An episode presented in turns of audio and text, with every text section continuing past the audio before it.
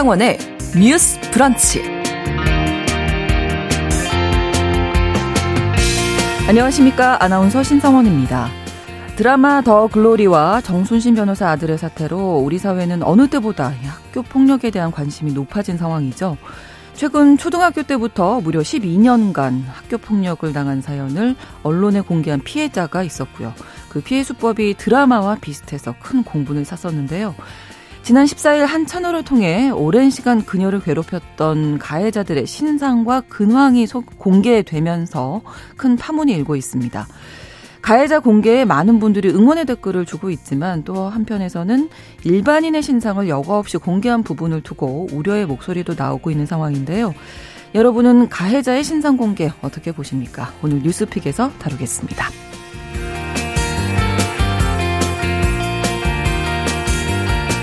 영케어러라는 말 들어보셨습니까? 질병이나 장애를 가진 가족들을 돌보면서 생계를 책임지는 청년들을 일컫는 말인데요. 여기에는 어린 10대들도 포함되어 있습니다. 최근 서울시가 영케어러, 가족 돌봄 청년들에 대해서 실태 조사를 했는데 이들 중 65%가 월소득 200만 원 미만으로 경제적 어려움을 겪고 있다고 답했습니다.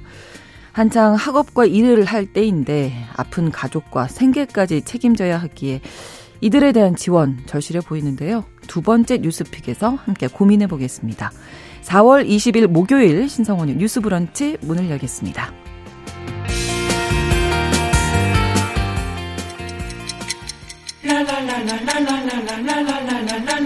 듣고 공감하고 진단합니다. 우리 사회를 바라보는 새로운 시선. 신성원의 뉴스 브런치 뉴스 pick. 목요일의 뉴스pick 이슬기 기자 조성실 시사평론가 두 분과 함께하겠습니다. 어서 오세요. 안녕하세요. 네, 안녕하십니까? 네.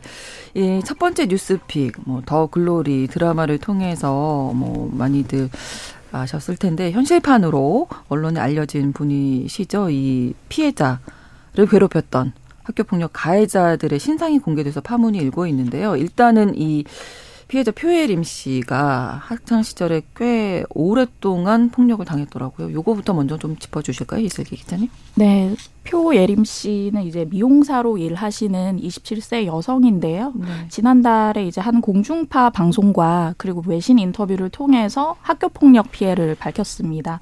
말씀하신 것처럼 초등학교 때부터 고등학교 때까지 12년간 학교 폭력을 당했다고 말을 하고 있고요. 초등학교 6학년, 중고 6학년이니까 총 12년 아, 학교 다니는 내내 그러네요. 학교 폭력을 당했다고 얘기를 하고 있고요. 내용을 보면 뭐 험담을 하거나 물건을 숨기기도 하고요. 변기통에 머리를 강제로 집어넣거나 음. 발로 배를 차기까지 했다고 합니다. 어, 표 씨가 별다른 반응을 나타내지 않으면 반응을 할 때까지 폭행이 음. 이어지기도 했다고 하고요. 네. 이거에 대해서 이제 표 씨의 동창생들도 표 씨가 당했던 그 학교 폭력에 대해서 진술서를 써주기도 했습니다. 뭐 가해 내용을 보면 표 씨가 얘기했던 것과 비슷한 내용들이고요. 그 밖에도 뭐 신발에 몰래 압정을 넣거나 이유 없이 때리는 일이 다반사였다고 하고요. 네. 표 씨가 말하기로는 이제 가해자 중에 한 명은 너처럼 내성적인 애들은 다 때리고 다녔다라는 얘기를 듣기도 했다고 합니다. 어, 표 씨가 가만히 있었던 건 아니고요. 네. 어, 용기를 내서 담임 선생님한테 내가 이런 피해를 입는다라고 얘기를 했지만 담임 선생님은 네가 잘못했으니까 친구들이 그러는 거 아니냐. 음. 네가 잘 못 어울리는 거다라는 말을 듣고 더욱 좌절을 했다고 합니다. 네. 근데 지금 성인 27살이라고 하셨잖아요. 네.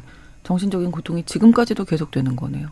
네, 표 씨가 이제 국민 국회 국회에 이제 국민 동의 청원을 올리면서 네. 자기가 겪고 있는 어떤 증상을 얘기했는데 거기 보면 이제 학폭으로 인한 후유증으로 대인관계 형성에 어려움이 있다라고 음. 얘기를 했고요. 네. 그리고 불안과 불면, 우울증으로 정신과에서 1년 넘게 치료 중이라고 얘기를 했습니다. 예, 그렇습니다. 본인이 또 가해자들과 직접 통화를 하기도 했고 그들의 반응을 공개하기도 했는데 사과나 반성 네. 했을까요? 이게 가해자들과 또 본인 증언에 의하면 가해자의 가족들로부터 들었다는 음. 이야기들이 더 많은 공분을 일으킨 상황인데요. 네. 최근에 더 글로리라는 영화 그 이제 컨텐츠가 굉장히 네. 유행을 하면서 뭐 드라마를 보더니 선을 넘는다거나 음. 혹은 어 너가 기억나지 않는다거나 거기로부터 빠져나오지 못하는 것이 결과적으로 이제 피해자의 책임이나 역량의 부족에 있다는 식의 발언들을 쏟은 것으로 알려져 있어서 굉장히 많은 분들께서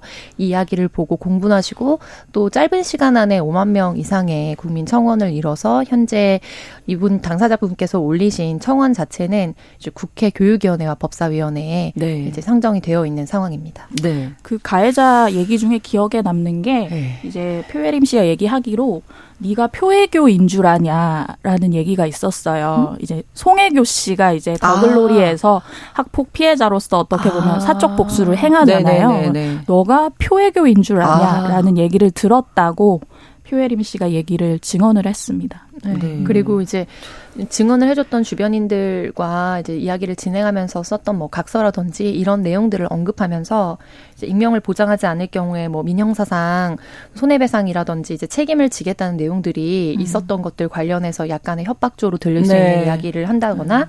혹은 이제 익명성이 보장되지 않았을 때 우리 사회가 갖고 있는 여러 가지 법적 장치들이 사실 있거든요. 이제 이런 부분들에 대해서도 위협적으로 느낄 수 있는 만한 발언들을 했던 것으로 지금 알려지고 있는 상황입니다. 학교 폭력이라고 말씀드렸는데 지금 뭐 성인이 돼서도 계속 이어지고 있다 이렇게 네. 생각이 되는데요.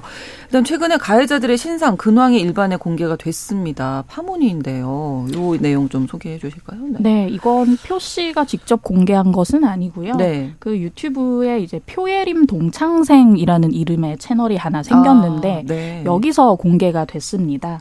이제 이 채널 주인 같은 경우는 가해자들은 잘 살고 있다. 익명의 힘을 빌려서 가해자들의 신상을 공개하려고 한다라고 얘기를 하고 있고요. 네. 이제 그 피, 표예림 동창생이라는 분도 이제 똑같이 얘기를 하는 게 가해자들은 예림이 어깨를 일부러 부딪혀서 넘어뜨리고 뭐 옷에 더러운 냄새가 뱄다며 욕설과 폭행을 했다라고 음. 하면서 이건 단순히 친구끼리의 장난이 아니다. 도를 넘는 폭력이다라는 얘기를 하고 있습니다. 네. 이어서 이제 가해자들의 학교 졸업 사진에 담긴 얼굴, 이름과 함께 근황까지 공개를 했는데요. 총 4명인데 각각을 네. 보면 뭐 육군 군무원으로 일한다. 어. 미용사로 일하고 있다. 남자친구와 행복하게 지낸다면서 근황 사진이 올라왔고 개명을 해서 새 삶을 살고 있는데 이제 개명한 이름까지도 같이 아. 공개를 했습니다. 그렇구나. 이 영상의 파장이 커지는 것이 이제 가해자로 지목된 이 중에 미용사가 있었잖아요. 이 사람 음. 같은 경우는 이 내용이 폭로가 되면서 직장에서 잘렸거든요. 음. 그래서 그 해당 미용실, 프랜차이즈 미용실 같은 경우는 어제 입장문을 냈는데요. 네. 이제 학폭 사태로 지목된 직원은 사건을 인지한 뒤 우리가 바로 계약 해지 조치를 했다. 음. 현재 매장에 출근하지 않는다면서 이것과 별개로 브랜드 이미지 실추를 심각하게 생각하고 있다고 하며 해당 직원에게 별도의 법적 조치를 진행할 것이다라고까지 얘기를 했습니다. 네. 이 미용실 같은 경우는 지금 이제 별점 테러가 계속 이어지고 아, 있고요. 아, 그렇군요. 또한 아. 그 가해자로 지목된 사람 중에 육군 군무원이 있잖아요. 네. 이 경우는 이제 시민들이 세금으로 월급 받는 것을 용납할 수 없다고 하면서 육군 차원의 대응과 조치도 아. 요구하고 있는 상황입니다. 네. 일단 저희 청취자 여러분들이 이 신상 공개에 대해서 이런 의견 보내주고 계시거든요. 9166번으로 5794번 또 신다경님 외에 또 많은 분들이 학폭 가해자 신상 공개 정당하다고 생각합니다. 학교 폭력하면 이렇게 된다는 걸 좀 보여줄 필요가 있다.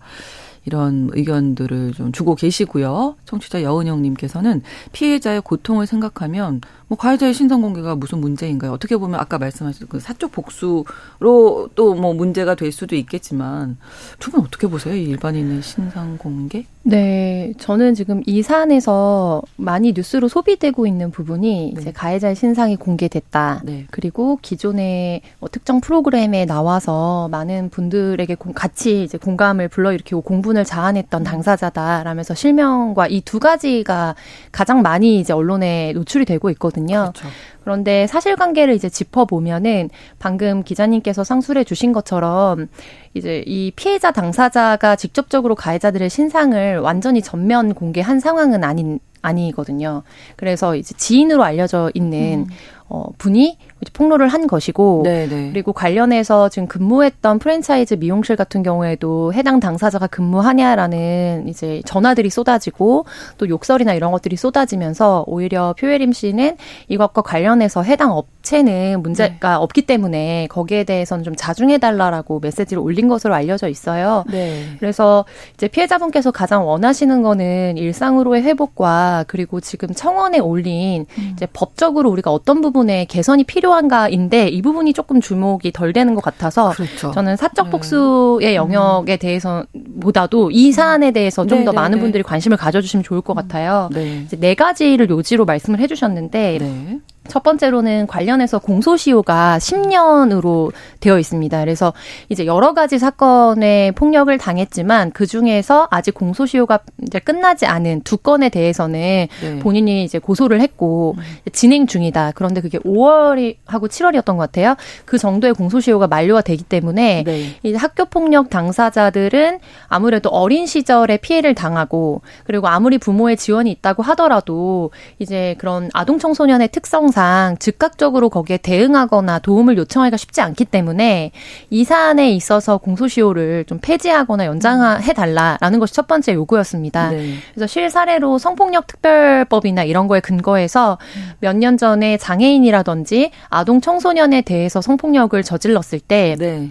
공소시효 시작 시간을 이제 성년이 됐을 때부터 측정을 어. 한다든지 혹은 폐지한다든지 하는 일정 부분의 변화가 있긴 있었거든요. 네. 그래서 그런 부분을 차용해서 학교폭력법에도 적용할 수 있게 해달라는 부분과 네. 두 번째로는 사실적시 명예훼손이라는 것이 유례 없이 우리나라에 좀 존재하고 있거든요. 네. 그래서 이거는 공익 어, 제보자들에게도 사실을 적시했지만 이것이 공공연하게 명예를 훼손한 것으로 법적으로 입증이 됐을 때 네. 명예훼손죄에 근거해서 이제 처벌을 받거나 이제 거기에 관련된 상응하는 조치를 취하도록 하고 있어요. 음. 그래서 이런 부분을 폐지해달라. 네. 그리고 세 번째로 무죄 추정 원칙에 근거해서 아무래도 가해자를 보호하는 듯한 느낌으로 많은 보도나 이제 사건의 음. 진행이 되기 때문에 피해자 중심주의로 진행을 해달라. 네. 그리고 직접 증거는 시간 시간이 지나면 소실되고 거의 남아있지 않으므로 간접 증거가 학교 폭력에 있어서 조금 더 유력한 이제 입증 효과를 가질 수 있도록 법적인 변화를 만들어 달라는 부분. 네, 네. 그리고 네 번째로는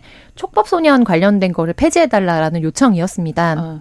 그래서 이 부분은 관련해서 국회에서 아무래도 온 국민이 관심을 갖는 만큼 조만간 이제 논의가 이루어질 것으로 보이는데요. 네. 진행자분께서 지금 질문 주셨던 사적 복수가 해도 괜찮은 거냐 여기에 대한 평가에 있어서는 이 내용이 나오고 네네네, 나서 그렇죠. 네, 마, 맞아요. 네네.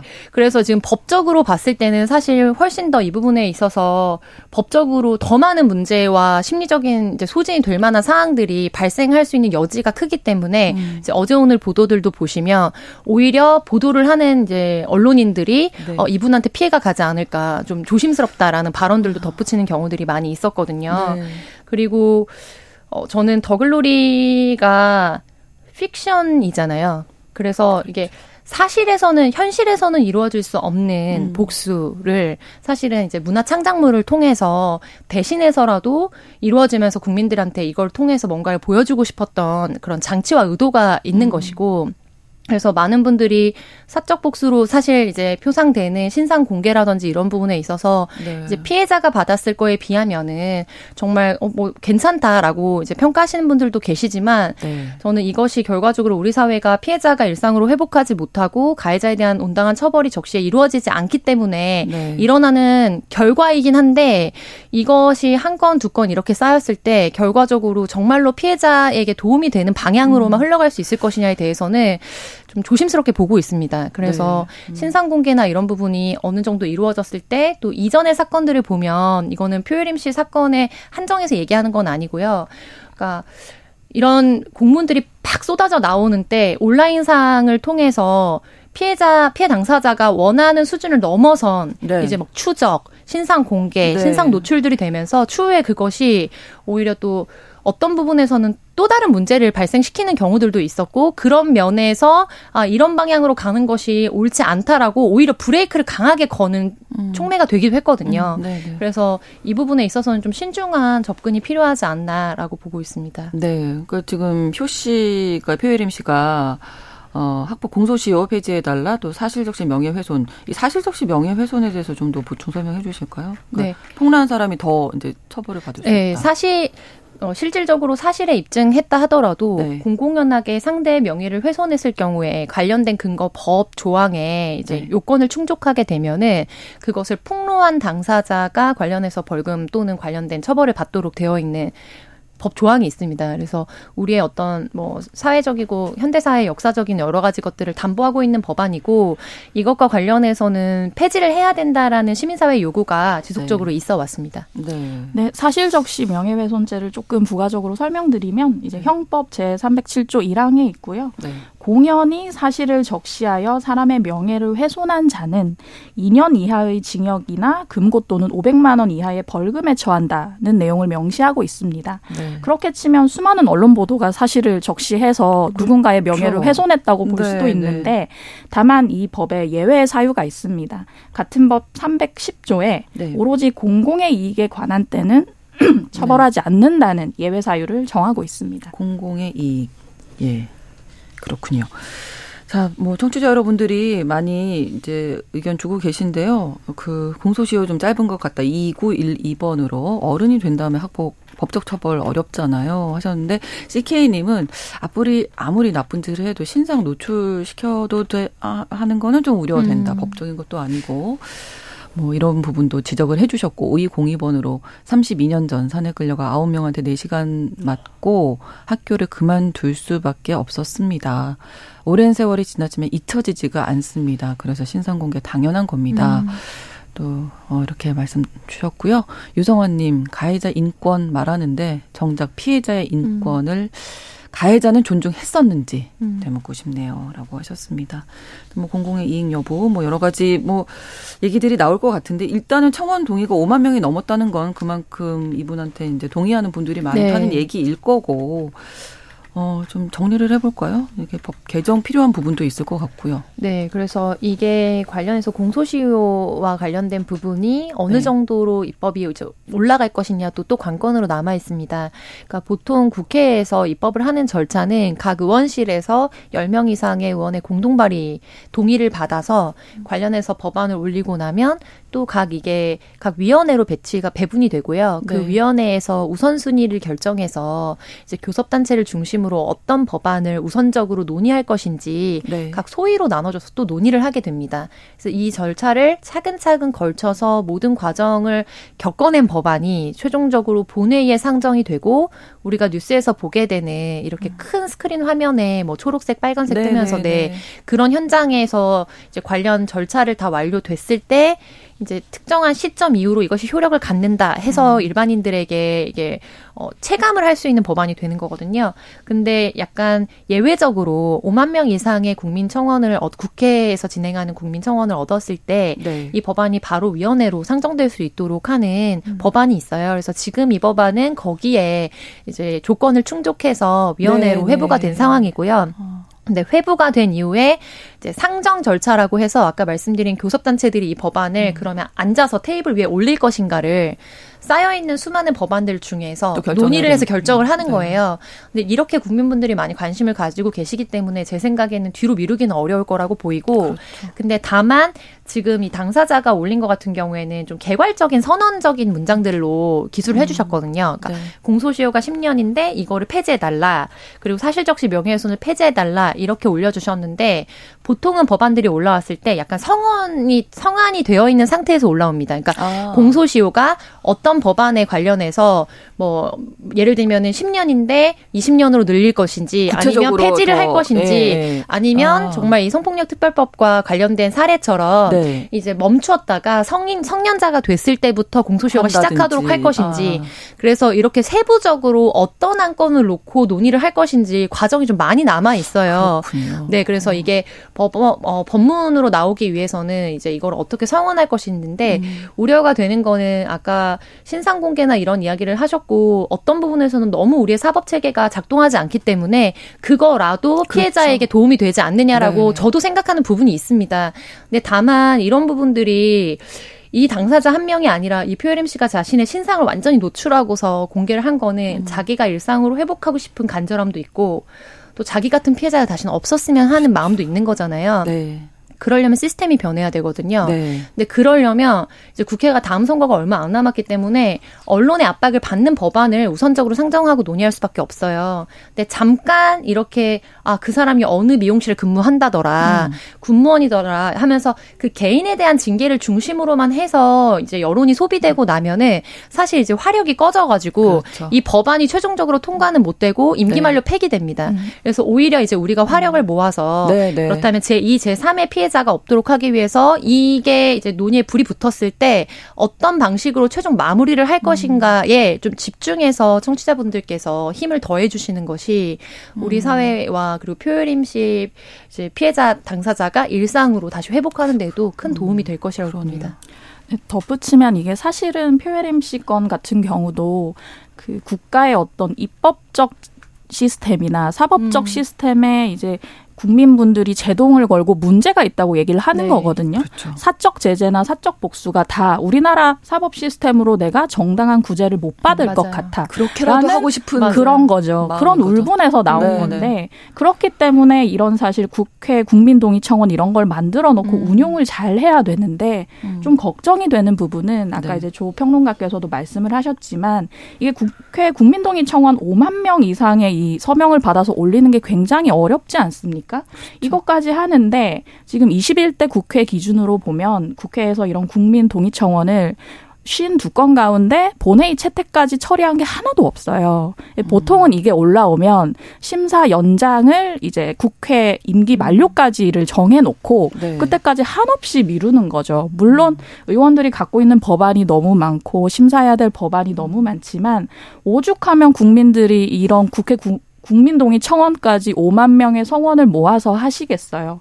물론 이제 표예림 씨가 하나하나 얘기한 그 네 가지 부문에 대해서는 뭐 사람 따라 어떤 사람은 학폭 공소시효가 음. 폐지되는 건 뭐 무리가 있다고 할 수도 있고 네. 뭐 조목조목 따지면 각자 강론이 있을 수 있지만 이 사안의 좀 중요성을 알고 네. 국회의원들이 이런 표현은 좀 그렇지만 좀 달려들었으면 네. 좋겠다. 네. 음. 그러기까지 시민분들도 계속해서 관심을 좀 경주해 주셨으면 좋겠다라는 네. 생각이 듭니다. 어디선가 또 피해를 받고 있을 우리 학생들이 있을 수 있기 때문에 정말 시급하게 좀 해결이 됐으면 좋겠다. 법적으로요. 시스템이 마련이 돼야 할 문제인데 3763번으로 지금까지 행해진 학폭도 문제지만 지금 어린 아이들에게 앞으로 친구들끼리 학교 폭력하면 안 된다고 교육적으로 좀 배울 수 있는 그런 계기도 됐으면 좋겠다고 또 지적을 해주셨습니다. 여기까지 이 얘기 마무리하고요. 다음 뉴스픽 넘어가 보겠습니다. 두 번째 뉴스픽은 어린 나이에 아픈 가족을 돌보니 영케어러에 대한 이야기도 해볼 텐데요. 일종의 예전에 저희가 뭐 청년 가정, 소년 소녀 가정 뭐 이런 얘기들 많이 했었는데 어, 서울시에서 관련 실태 조사를 했네요. 이 내용 잠깐 듣고 예, 일부 마치도록 하겠습니다. 예. 네, 보통, 보통 소년 소녀 가장이라 그러면 어떤 돌봄을 받아야 되는 주체로 그렇죠. 보이는데 이제 영 케어러라는 개념은 그것과 반대로 어린데 돌봄을 하고, 하고 있는 있어요. 주체라는 네. 겁니다. 그래서 서울시 조례 같은 경우는 뭐 장애나 정신 질병, 신체 질병을 가진 가족을 돌보는 14세에서 34세 청년을 가족 돌봄 청년이라고 하거든요. 네. 이에 대해서 서울시가 작년 12월부터 지난 지난달 3월까지 서울에 거주하는 이제 14세에서 34세 청년과 청소년 한 3천여 명을 대상으로 실태 조사를 진행을 했습니다. 네. 어, 당연히 처음 있는 일이었고요. 이제 조사 방법은 뭐 서울 시내 종합병원이나 동주민센터, 네. 뭐 학교나 청년활동 지원센터 같은 대상자가 있을 만한 곳에 조사원이 직접 가거나 네. 뭐 소셜 미디어 등을 통해서 진행을 했고요. 음. 이렇게 조사를 해 보니까 내가 돌보는 대상이 있거나 생계 부담을 지고 있다고 얘기한 청년이 총 아, 아 900명이 나왔습니다. 어, 예. 자, 영케어러라는 말 처음 들어봤다고 4928번으로 돌봄 문제에 대해서 사회적인 관심이 더 필요한 것 같다 하셨는데 저희가 1부 여기에서 잠깐 마치고 2부에서 뉴스픽 다시 가족 돌봄 청년에 대한 이야기 나눠보겠습니다. 11시 30분부터 일부 지역에서는 해당, 지, 해당 지역 방송 보내드리겠습니다.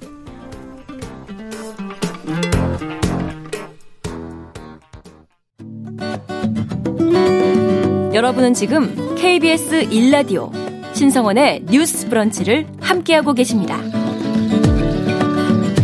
서울시에서 실태 조사를 했습니다. 가족 돌봄 청년에 대해서 3,000명 음, 정도, 약 3,000명 정도의 14세에서 어, 34세 청년 청소년 대상으로 실태 조사를 했더니 자신이 돌보는 대상이 있거나 내가 생계를 책임지고 있다 하는 응답자가 900명이 나온 거잖아요. 그러면 이 돌보는 가족은 주로 누구였습니까? 네, 세부적인 내용을 보면요. 네. 어, 돌봄의 대상은 이제 할머니가 28.2%로 제일 음. 많았습니다. 네. 이어서 이제 아버지가 26%, 어머니가 25%인데, 그러니까 한마디로 부모라고 응답하는 사람이 음. 이제 두 명 중 한 명이었던 거죠. 그러네요. 이어서 이제 형제 자매가 17.6% 정도 됐고요. 또는 이제 돌봄 대상자가 한 사람이 아니라 여럿인 경우도 아, 있었고요. 아, 그렇군요. 네. 그리고 이제 이 가족 돌봄 청년 전반에 대한 개가를 말씀드리면 900명 중에 성인이 69%로 가장 많았고요. 이어서 중고등학생도 16%, 대학생 12%였고 학교 밖 청소년도 3%로 나타났습니다. 음, 네. 성별을 보면 여성이 남성의 두 배 정도 되는데요. 900명 중에 여성이 598명, 600명 가까이 됐고요. 남성이 네. 302명이었습니다. 네. 10대에서 30대 초반 정도의 이제 나이의 사람들을 대상으로 청년들을 대상으로 조사를 한 건데 한창 뭐 공부를 한다든지 네. 일을 한다든지 내 일을 해야 될 그런 나이인데 일과 돌봄을 함께 해야 한다. 그러면 일단 제일 처음에 드는 생각이 아우 경제적으로 정말 네. 힘들겠구나. 네. 네. 맞습니다. 그래서 설문지에서 22개 항목의 어려움 유형에 대한 이제 조사를 진행했거든요. 네. 근데 가장 크게 이제 평균값이 높게 나타났던 것은 많이들 예상하시는 것처럼 가족 돌봄 청년들의 돌봄으로 인한 경제적 어려움이었습니다. 음. 네. 그리고 동시에 주거비 부담을 가장 크게 느끼고 아, 있다. 아, 그렇죠. 네, 그래서 사실은 경제적인 부분에 대한 압박이 가장 큰 것으로 보이고요. 음. 또 어떻게 보면 우리가 한 2, 30년 전으로 거슬러 올라가 보면 우리 문학 작품이나 아니면 일상 뉴스 생활 속에서 가족 돌봄을 하는 지금 영케어러로 부르는 여성 노동자들이 굉장히 많았거든요. 그렇죠. 네, 네. 그런데 이제 우리가 정말 유례 없이 이제 고학력자들이 많이 배출되고 또 OECD 기준으로 고등교육을 가장 많이 이수하는 나라예요. 우리 대한민국이. 네. 근데 그런 만큼 대다수의 청년들이 사실 대학에 진학하거나 음. 아니면은 관련해서 직업을 갖는데 네. 이것이 자신의 삶의 주체가 돼서 살지 못하고 누군가의 돌봄을 해야 되는 책무를 제 1차적으로 음.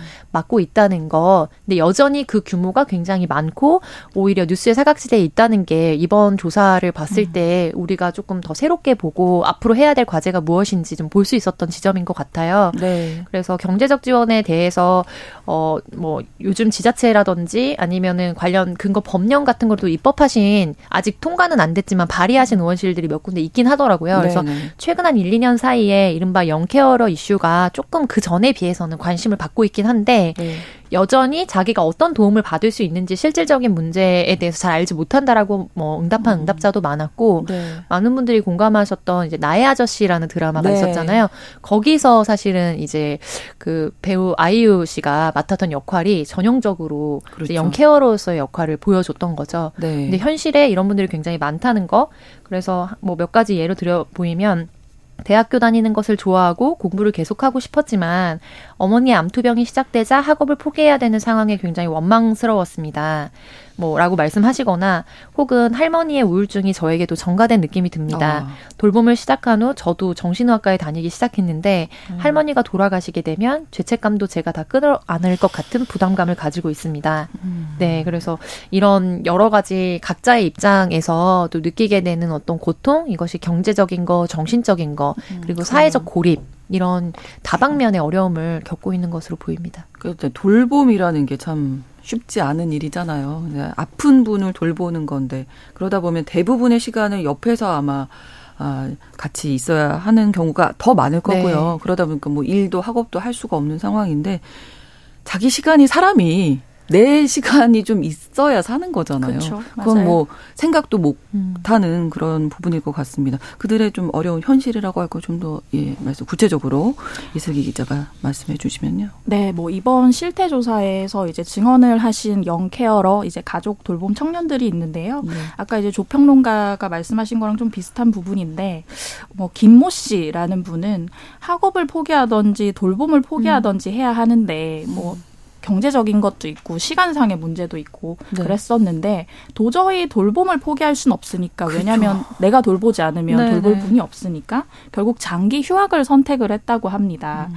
그래서 휴학을 해서 아등바등 돌벌 돈 벌면서 돌봄을 하고 있는데 또래 동기들은 이미 실습 과정을 마치고 전문 과정으로 넘어갔다. 음. 사실은 더 큰 돈을 벌 수 있는 길이 점점 더 요원해지는 상황으로 가는 것이고요. 그리고 이제 언론 인터뷰에서 나온 내용을 보면 의료기관에서 이제 비정규직 연구직으로 일하는 30세 여성분이신데 간병과 학업 또 일을 병행을 하려다 보니 하루 온종일 쫓기는 것 같은 삶이다라고 음, 그렇죠. 얘기를 하십니다. 근무 시간만 주 40시간인데 네. 어머님이 이제 중증 지체 장애인이라고 하셔요. 음. 이분을 돌보고 남는 개인 시간은 일주일에 단 하루 10시간 30분 정도라고 얘기를 하셨고요. 음. 그래서 이분도 정말 믿고 맡길 수 있는 돌봄 인력이 필요하다라고 얘기를 했고요. 그리고 저는 좀 이게 추산이긴 하지만 통계적인 부분을 말씀드리고 싶은데 아직 이 전국 단위의 실태 조사는 나오진 않았거든요. 네. 이제 지난해 보건복지부가 시행하겠다 했는데 아직 결과는 나오지 않았고 근데 이제 해외 사례를 비추어서 한국의 이제 통계를 추산해 봤더니 보통은 청소년 인구의 5 내지 8%를 영 케어러로 본다고 해요. 아. 그렇게 치면 한국에는 한 18만 명에서 많게는 30만 명 정도가 아, 가족 돌봄 청년이라는 거고요. 네. 근데 이제 해외 연구 보면 이분들은 확실히 학교 결석률이 훨씬 높다고 합니다. 그래서 캐나다의 영케어러 학교 결석률을 봤더니 10.8%다. 음. 열흘 중에 하루는 학교를 못 간다는 거고요. 네. 그리고 이제 그 영국의 가족 돌봄 청년들을 봤더니 반수 이상이 가족 돌봄으로 학업을 끝내 못 마칠 거라는 음. 두려움을 안고 있다는 음. 얘기도 했습니다. 네. 서울시에서 아무튼 이번에 이렇게 조사를 한 이유가 있을 텐데요. 가족 돌봄 청년들을 위한 뭐 정책이 좀 마련이 돼야 할 텐데 1938번으로 실태조사 3천 명에게만 했지만 뭐 말씀하신 대로 훨씬 더 많은 어려운 학생들이 있을 것 같다 이렇게 의견 남겨주셨고요. 5019번으로 이들이 꿈을 장래 희망을 꿈꿀 수 있을까요? 우리가 정책을 마련해서 꿈꿀 수 있게 해줘야죠.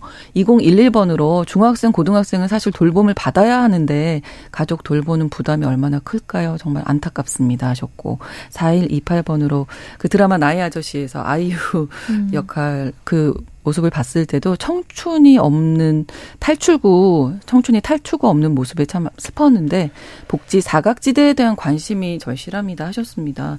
정책적인 부분 두 분 좀 말씀 듣고 오늘 마무리하겠습니다. 네, 서울시를 비롯해서 약간 소수긴 하지만 몇몇 지자체에서 영케어러를 적극적으로 발굴하고 지원하려는 사업을 하는 거는 굉장히 고무적으로 보입니다. 네. 네 다만 이게 지원 사업의 형태로는 굉장히 한계가 명확하거든요. 그렇죠. 네. 그래서 더 구조적으로 나가자면 음. 이제 지체 장애가 있는 가족 구성원을 수십 년간 돌보다가 자녀 살해 후 극단적 선택을 하시는 경우들도 있고 네. 그런데 이제 결국에 미수에 그쳐서 음. 법정에 서게 되는 경우들도 있거든요. 그런데 그 경우에 이제 동기를 보게 되면 본인은 부모기 때문에 이 부분에 대해서 책임을 졌지만 자기보다 더 오래 살게 될 장애인 자녀로 인해서 다른 네. 자녀 죄송합니다. 네. 다른 자녀가 음. 그 짐을 안고 가야 된다는 것에 대한 엄청난 압박감과 그렇죠. 부담을 느끼셔서 본인이 그런 극단적인 선택을 음. 하는 경우들이 있어요. 굉장히 네. 비극적이죠. 근데 이제 우리가 이게 사회복지 시스템이 전혀 이제 노후의 문제라든지 또 이제 환우에 대한 문제라든지 이런 것들이 체계적으로 갖춰져 있지 않고 실질적으로 공식 발표된 통계는 아니지만 정부나 관련 기관들에서 이제 발표했던 통계들을 이제 뭐 차용을 하자면 우리가 뭐 북유럽 국가가 기존 소득의 몇 퍼센트 이상을 굉장히 많은 부분을 사회복지를 위해서 이제 세금으로 납부한다고 하지만 결과적으로 실손보험에 각자 가입하고 네, 각자 네. 사보험에 가입하고 그렇죠. 그리고 국민연금 가입하고 이렇게 건강보험 가입하는 부담 그리고 중간에 경제적으로 어려워서 그거를 또 해지하시는 경우가 음. 많거든요. 이런 비용을 전생에 걸쳐서 평균적으로 이제 약간 통계를 내봤을 때 추산치는 네. 사실 그에 못지않게 우리 국민들이 실부담을 많이 하고 있다라는 자료를 제가 본 적이 있어요. 음. 그래서 이 부분 부분에 대해서 지원 사업은 지원 사업대로 가되 결과적으로 굉장히 어려운 거지만 우리의 뭐 이제 노후 복지라든지 장애인 복지 그리고 건강보험 등에 대한 네. 큰 칼을 대지 않으면은 사실 이 부분은 계속적으로 비극적인 사례들을 낳을 수밖에 없는 구조적 음. 모순에 우리가 좀 놓여 있는 상황이라는 점이 안타깝습니다. 네, 이슬기 기자. 네, 저는 그 이제 큰 틀은 평론가님께서 말씀하셨으니까 지원 사업에 대해 얘기를 하고 싶은데 이제 가족 돌봄 청년이라는 개념이 이제 작년에 그 국가에서 얘기를 하기 시작했고 네. 작년에 보건복지부에서 지원 사업 방안도 얘기를 했는데 보면 실제적으로 그냥 기존에 있던 사업을 매칭을 음. 해주겠다 정도예요. 음. 이런 영케어러라는 어떤 개념을 발굴을 했는데 네. 이걸 어떻게 해야 할지 좀 그 심도 깊은 어떤 논의가 좀 보이지 않았고요. 네. 결과적으로는 저는 이제 이 가족 돌봄 청년 발굴을 위한 특별법 같은 그 법적 근거가 필요하다고 보여지는데 네. 왜냐하면 이제 공무원들 만나보 보면 관련 법이 없으면 음. 관련 과도 없고요. 관련 아. 일을 담당하는 공무원도 없습니다, 사실은. 그렇군요. 예, 기존의 복지 인력이 이제 그 개인에 맞춰서 이제 해, 핀포인트로 정책을 지원해 주는 거기 때문에 음. 이렇게 하지 말고 이 어떤 개념적 정의를 잘 살려서 네. 모두가 어떤 동의하는 정의도 만들고 법적 근거도 만들었으면 좋겠습니다. 네. 8156번으로 본인도 아프고 동시에 부모님 또는 가족 구성원도 아픈 동시 환자 상태도 있습니다. 맞습니다. 지금 이 조사 결과 빙산의 일각입니다. 맞습니다. 하셨는데 구조적인 문제도 있는 것 같고요. 좀 실태 조사가 먼저 필요하지 네. 않을까 이런 생각이 좀 드네요. 오늘 말씀 나누다 보니까 목요일의 뉴스픽 이슬기 기자 조성실 시사평론가 두 분과 함께했습니다. 고맙습니다. 수고하셨습니다. 고생하셨습니다. 신성원의 뉴스 브런치는 여러분과 함께합니다. 짧은 문자 50원, 긴 문자 100원이들은 9730. 무료인 콩앱과 일라디오 유튜브를 통해 참여해주세요.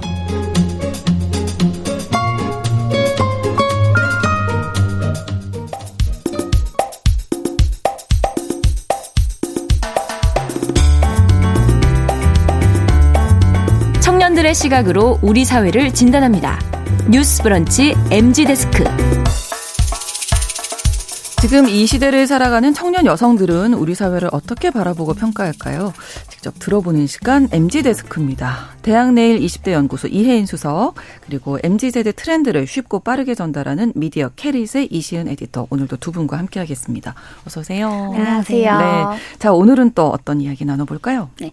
오늘은 좀 어려울 수도 있는데 virtual 트렌드에 대해서 다룰 예정입니다. 네. 네. virtual이란 말 그대로 가상을 뜻하는데요. 네. 컴퓨터 그래픽 기술이 빠르게 발전을 하면서 CG 기술을 활용해서 가상 인물을 만들어내는 사례가 굉장히 많아지고 있어요. 네. 즉 virtual human은 가상 인간이라는 뜻인 거죠. 네. 어, 최근에 virtual human뿐만 아니라 virtual 유튜버 그리고 virtual 인플루언서 아, 그리고 virtual 모델 심지어 버추얼 아이돌까지 생겼는데요. 네. 네, 도대체 버추얼 유튜버가 무슨 말인지 그리고 이런 트렌드를 지세대는 어떻게 받아들이고 있는 건지 그리고 네. 혹시 문제점은 없는지 앞으로 이 트렌드가 메타버스와 맞물려서 어떻게 더 발전할 것인지에 음. 대해서 알아볼 예정입니다. 아, 정말 지세대 따라가 기가 힘드네요. 너무 힘들어요. 이 용어 자체도 사실은 어려워요. 네, 버추얼 하면은 아무튼 저는 약간 느낌이 그냥 우리 같은 진짜 사람이 네. 아닌 약간 이렇게 해서 그러니까 나와는 좀 다른 이야기 이렇게 생각이 되거든요. 네네. 요즘 이런 가상 인간이 진짜 인기가 많나요? 네, 아까 말씀드렸듯이 요즘 화제된 virtual 유튜버랑 네. 아이돌이 있다고 했잖아요. 네. 게임 회사와 그리고 엔터사가 협업해서 만든 virtual 아이돌 메이브라는 메이브. 네 그룹인데요. 네, 데뷔곡인 판도라라는 네. 음악이 3월 말에 뮤직비디오 조회수가 2천만 회를 훌쩍 음. 넘을 정도로 와. 화제가 됐어요. 네. 그리고 인기 급상승 동영상으로 오르기도 했고 음. 그리고 여기에서 조금 재밌는 거는 단순히 음원만 공개를 하고 끝난 게 아니라 네. 실제 아이돌 가수처럼 출연하는 방송, 음악, 방송 있잖아요. 그래서 거기서 실제로 무대도 하고 그리고 화보 촬영하는 현장을 공개하는 식으로 브이로그를 찍어서 영상을 공개하기도 하고 오. 이런 식으로 활동을 하는 거예요. 그러니까 진짜 아이돌처럼 똑같이 활동을 하고 그러네요. 있는 게 네, 네. 특징인데요. 어, 좀 남녀노소가 모두 공감할 만한 예시로 좀 설명을 해드리자면 우리 그 일요일 되면 전국 노래자랑 많이 보시잖아요. 네. 그래서 사람이 아니라 네. 이 방송에 CG를 입힌 캐릭터가 나와서 오. 트로트를 부르고 그리고 오. 대상까지 거머쥐고 그리고 또 관객들은 그 캐릭터를 보고 진짜 사람인 것처럼 좋아하고 음. 또 응원을 하는 거죠. 그래서 이 이전에 이세계 아이돌이라는 버추얼 아이돌 또 그룹이 아, 있었거든요. 아, 처음 네. 아니군요. 아. 그 공개한 음원이 실제로 케이팝 아이돌을 누르고 음원 차트에서 1위를 차지하기도 했습니다.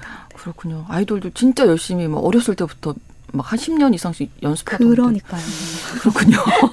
근데 virtual 유튜버도 있어요. 버튜버라고요. 네, 맞아요. 네. 그러니까 virtual human이 방금 네. 말씀드린 것처럼 이제 세상에 없던 존재가 이렇게 나와서 가상으로 만들어낸 거면 네. 버튜버라고 부르는 virtual 유튜버는 네. 그러니까 자아는 사람인데 virtual 캐릭터라는 가면을 아, 쓴 요거는 또 조금 다르네요. 거예요. 네네네. 네. 그냥 인형탈 알바라고 생각하시면 좀 쉬울 것 같아요. 아, 온라인에서 네. 아. 진행되는 인형탈 아, 알바. 놀이동산 가면 볼 수 있는. 네. 그래서 그게 인형으로 보이지만 사실 속에 사람이, 사람이 있는 것처럼 있고. 버튜버는 아. 사람이 실제 하고 그 아. 위에 이제 캐릭터가 입혀져 있는 그런 CG로 만든 캐릭터를 음. 방송으로 진행하는 개념.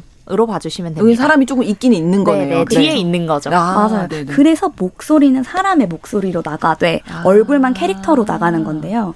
그래서 이제 온라인 캐릭터 가면 어떻게 만드느냐 또 중요하겠네요. 네, 궁금하실 것 같은데 네. 그 특수한 프로그램을 통해서 쉽게 제작할 수 있어요. 오. 그래서 이 프로그램을 이용하면 카메라가 내 행동을 그대로 인식해서 사람의 입 모양이나 그리고 내 표정을 아주 그대로 따라해 줍니다. 요거 하면 예를 들면 지금 신성원이 뉴스 브런치라고 라고 뒤에 돼 있는데 네. 그게 아니라 뭐 다른 뭐 메이브 아까 이런 거 나왔죠. 네네. 뭐 그런 뭐의 뭐, 뭐 뉴스 브런치 뭐 이렇게 할 수도 있는 거네. 그렇게 할 수도 있죠. 목소리는 제 목소리. 네. 그래서 아. 이거는 그럼 카메라 필터로 우리가 또 예시를 들어볼 수 있을 아, 것 같은데 네네. 우리가 카메라를 키면 이제 저절로 보정을 해주고 그리고 네. 스티커를 붙여주기도 하잖아요. 그래서 네. 그런 맥락이라고 생각하시면 아. 될것 같고요. 그래서 이젠 그게 좀 더 발전해서 네. 아예 나를 닮은 캐릭터를 만들어 준다라고 음. 보시면 될 것 같아요. 네.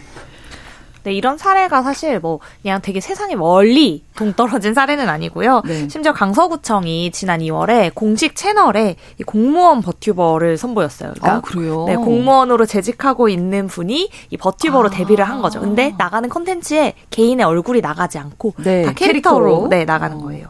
그래서 이거 아마 보신 분도 계실 것 같아요. 왜냐면 인기 급 상승 동영상에 꽤 오래 올라와 음, 있었거든요. 음, 네. 그래서 영상에 댓글도 엄청 달리고 커뮤니티에도 좀 화제가 됐는데 네. 이런 게 재밌는 것 같아요. 지자체에서 진행하는 채널에 이렇게 캐릭터가 등장해서 그러게요. 심지어 본인 공무원이라고 이야기를 하니까 네. 이런 이색 음. 현상이 좀 재밌다라는 반응이 가장 많았고요. 기존에 이제 지자체에서 좀 파격적으로 시행했던 건 직원들이 나와서 이제 브이로그를 하거나 이제 공무원이라고 음. 하면 좀 딱딱하다고 생각을 했는데 그렇죠. 그 직원이 나와서 좀 재밌는 패러디 영상을 음. 만든다거나 B급 컨텐츠를 하는 게 네. 화제였는데 요새 이런 지자체에서 버튜버 트렌드를 도입해가지고 같이 유튜브를 활성화하려고 하다 보니까 아. 이제 MZ 세대들이 여기에 굉장히 관심도 많이 가지고 이제 금세 그 구청 유튜브 채널이 1만 아. 구독자를 돌파했더라고요. 와, 그렇군요. 정말 인기가 많네요. 맞아요. 생각보다 4918님이 가상인간 virtual 유튜버 뭐 배워야 할 게 정말 많네요. 4938번으로 따라가야 할 인터넷 가상세계 개념들 들으니까 재밌다고 하셨어요. 아까 그 캐릭터 만드는 프로그램이 있다고 하셨잖아요. 네 이렇게 인기가 많다는 건 좀 쉽게 사용이 할 수 있나 봐요. 네, 앱을 뭐 다운 받으면 누구나 쉽게 활용할 수 있는데 네. 뭐 너무 당연한 이야기로 들리실 수 있지만 뭐 무료 프로그램도 있고 유료 네. 프로그램도 있어요. 네. 근데 당연히 더 비싼 걸 쓰면 더 멋진 형태로 구현이 네. 됩니다. 네, 네. 쉽게 말하면 무료 프로그램 쓰면 좀더 음. 이제 뭐 그림에 소질 없는 사람이나 이제 뭐 초등학생이 음. 그린 것처럼 음. 좀 단순한 형태로 나오고요. 이제 뭐 돈을 더 투자하면 뭐 우리가 봤던 뭐 아바타 뭐 이런 것들 오. 보시면 다 배우들 표정 따서 그렇게 그렇죠. 3D 캐릭터 만든. 거잖아요. 그런 형태로 좀 멋진 3D CG 감독님이 만든 것 같은 virtual 아. 캐릭터가 생긴다고 합니다. 네. 음. 이게 좀 쉽게 이제 virtual 캐릭터를 제작할 수 있는 프로그램이 굉장히 많아진 거잖아요. 어떻게 네. 보면. 그래서 이 사용법도 쉽게 배울 수가 있는 거예요. 이제 유튜브에 보면 뭐 virtual 캐릭터 만드는 방법, 무료 프로그램 아. 이용하는 방법 이런 것들을 치면 아마 많이 나올 거예요. 아, 그래서 네네. 네. 굉장히 접근성이 낮아졌다라고도 보, 고 있고요. 네. 그리고 실제로 좀 더 좀 고급스러운 음. 캐릭터를 만들거나 그렇게 하려고 CG 학원에 아예 다니거나 네. 아니면 3D 모델링을 배우려는 친구들도 굉장히 많다고 합니다. 네. 이게 개인 차원에서 지금 말씀을 해주셨지만 이제 기업에서 아무래도 좀 관심 많을 것 같아요. 어 맞아요. 그래서 이미 마케팅에 활용하는 음. 기업들도 사실은 많아요. 그래서 네. 브랜드 광고 모델로 버추얼 인플루언서를 기용을 해서 화보를 아. 찍거나 아니면 아예 기업 live commerce에 쇼 호스트로 이제 세우는 경우도 생기는 거예요. 음. 그래서 특히 유통업계에서 이이 모델을 앞다퉈서 도입하는 추세인데 L사 홈쇼핑은 아예 자체 개발한 가상 모델 루시를 방송 진행에 활용을 하고 있고 네. 그리고 S그룹도 YT라는 모델을 활용을 하고 있어요. 그래서 어. 실제로 성과도 나오고 있다고 합니다. 음, 루시를 예로 들어 드리자면 네. 첫 번째 live commerce 방송을 통해서 명품 가방이나 카드 케이스를 판매했는데요. 네. 이게 25분 만에 완판이 된 거예요. 오. 네, 그래서 이런 가상 인간은 아무래도 시간이나 뭐 장소나 언어의 제약을 받지 않는 거잖아요. 그렇죠. 네. 그래서 잘 세팅만 해두면 실수할 일도 없고 네. 그래서 이제 이런 시도를 하는 기업이 굉장히 많아지는 게 아닐까 이렇게 보고 있습니다. 네.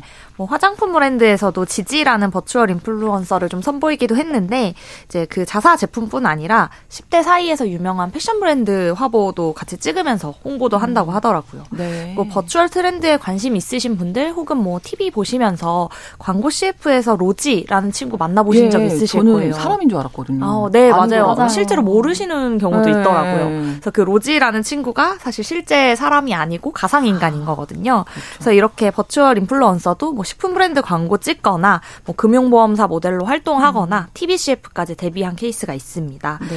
뭐 시장 조사 업체에 따르면 virtual human 시장은 연평균 36.4% 정도 성장하고 있다고 하고요. 음. 2030년까지 무려 5,275억 8천만 달러, 그러니까 한국 돈으로 봤 바꾸면 700조 원 어, 정도까지 성장할 전망이라고 합니다. 감이 안 오는 숫자예요. 그러니까요. 700조 원. 네, 그래서 단기 성과보다는 꾸준히 이제 대중들에게 계속 버추얼 얼굴 모델을 알리면서 음. 장기 효과를 기대할 수 있다라는 전망으로 보이는데요. 네. 실제로 이제 기업에서 어떤 이야기 하냐면 네. 아이돌들 음. 뭐 이렇게 이슈가 터지기도 하잖아요. 뭐 네. 열애설이라든지 음. 아니면 뭐 오늘 다뤘던 학폭 논란이라든지 이런 것들이 있기도 하는데 이 virtual human은 그런 과거가 없고 미래에 사고 칠 위험도 아. 없기 때문에 기업 입장에서는 좀 더 도입하기 음. 편한 모델이다. 음. 인기는 있고 네. 뭔가 어떤 것에 대한 리스크는 줄고 음. 이런 형태로 평가하고 있기도 합니다. Z세대는 어떻게 봐요? 이 virtual human이 사실은 어, 저는 네. 가상이라서 여전히 몰입이 음. 잘 안 되는데. 그렇죠. 캐릿이 이제 안 그래도 virtual 모델 아이돌이 등장하는 이제 광고를 어떻게 받아들이는지 네. 어, Z세대 300명한테 설문 조사를 했는데요. 네. 호감을 느끼는 경우와 또 그렇지 않다고 느낀 경우가 어, 6대 4 정도로 아. 네, 나왔어요. 그래서 네. 먼저 호감을 느꼈다고 말한 친구들은 이런 이유였는데요. 첫 번째로 이제 워낙 디지털 시대와 함께 자랐기 때문에 그렇죠. 버추얼 기술 자체에 대한 사실 거부감이 없는 거예요. 그럴 것 그래서 같아요. 네, 네. 신기해서 그냥 계속 보게 된다라는 의견도 있었고요. 그리고 두 번째로는 어, 생소한 기술을 먼저 시도한 브랜드가 난 트렌드하게 느껴져 아. 하고 생각하는 친구들도 있고 네. 그래서 그 기업 자체에 대한 호감도가 굉장히 상승했다라고 음. 대답해준 친구들도 있었어요. 네. 반면에 좀 호감이 느껴지지 않는다라고 말한 친구들은 네. 일단은 진짜 사람이 아니니까 저 음. 진심이 있을까라고 그러니까. 이제 이렇게 음. 느끼는 그런 거부감 생각하시는 거네요. 네, 있더라고요.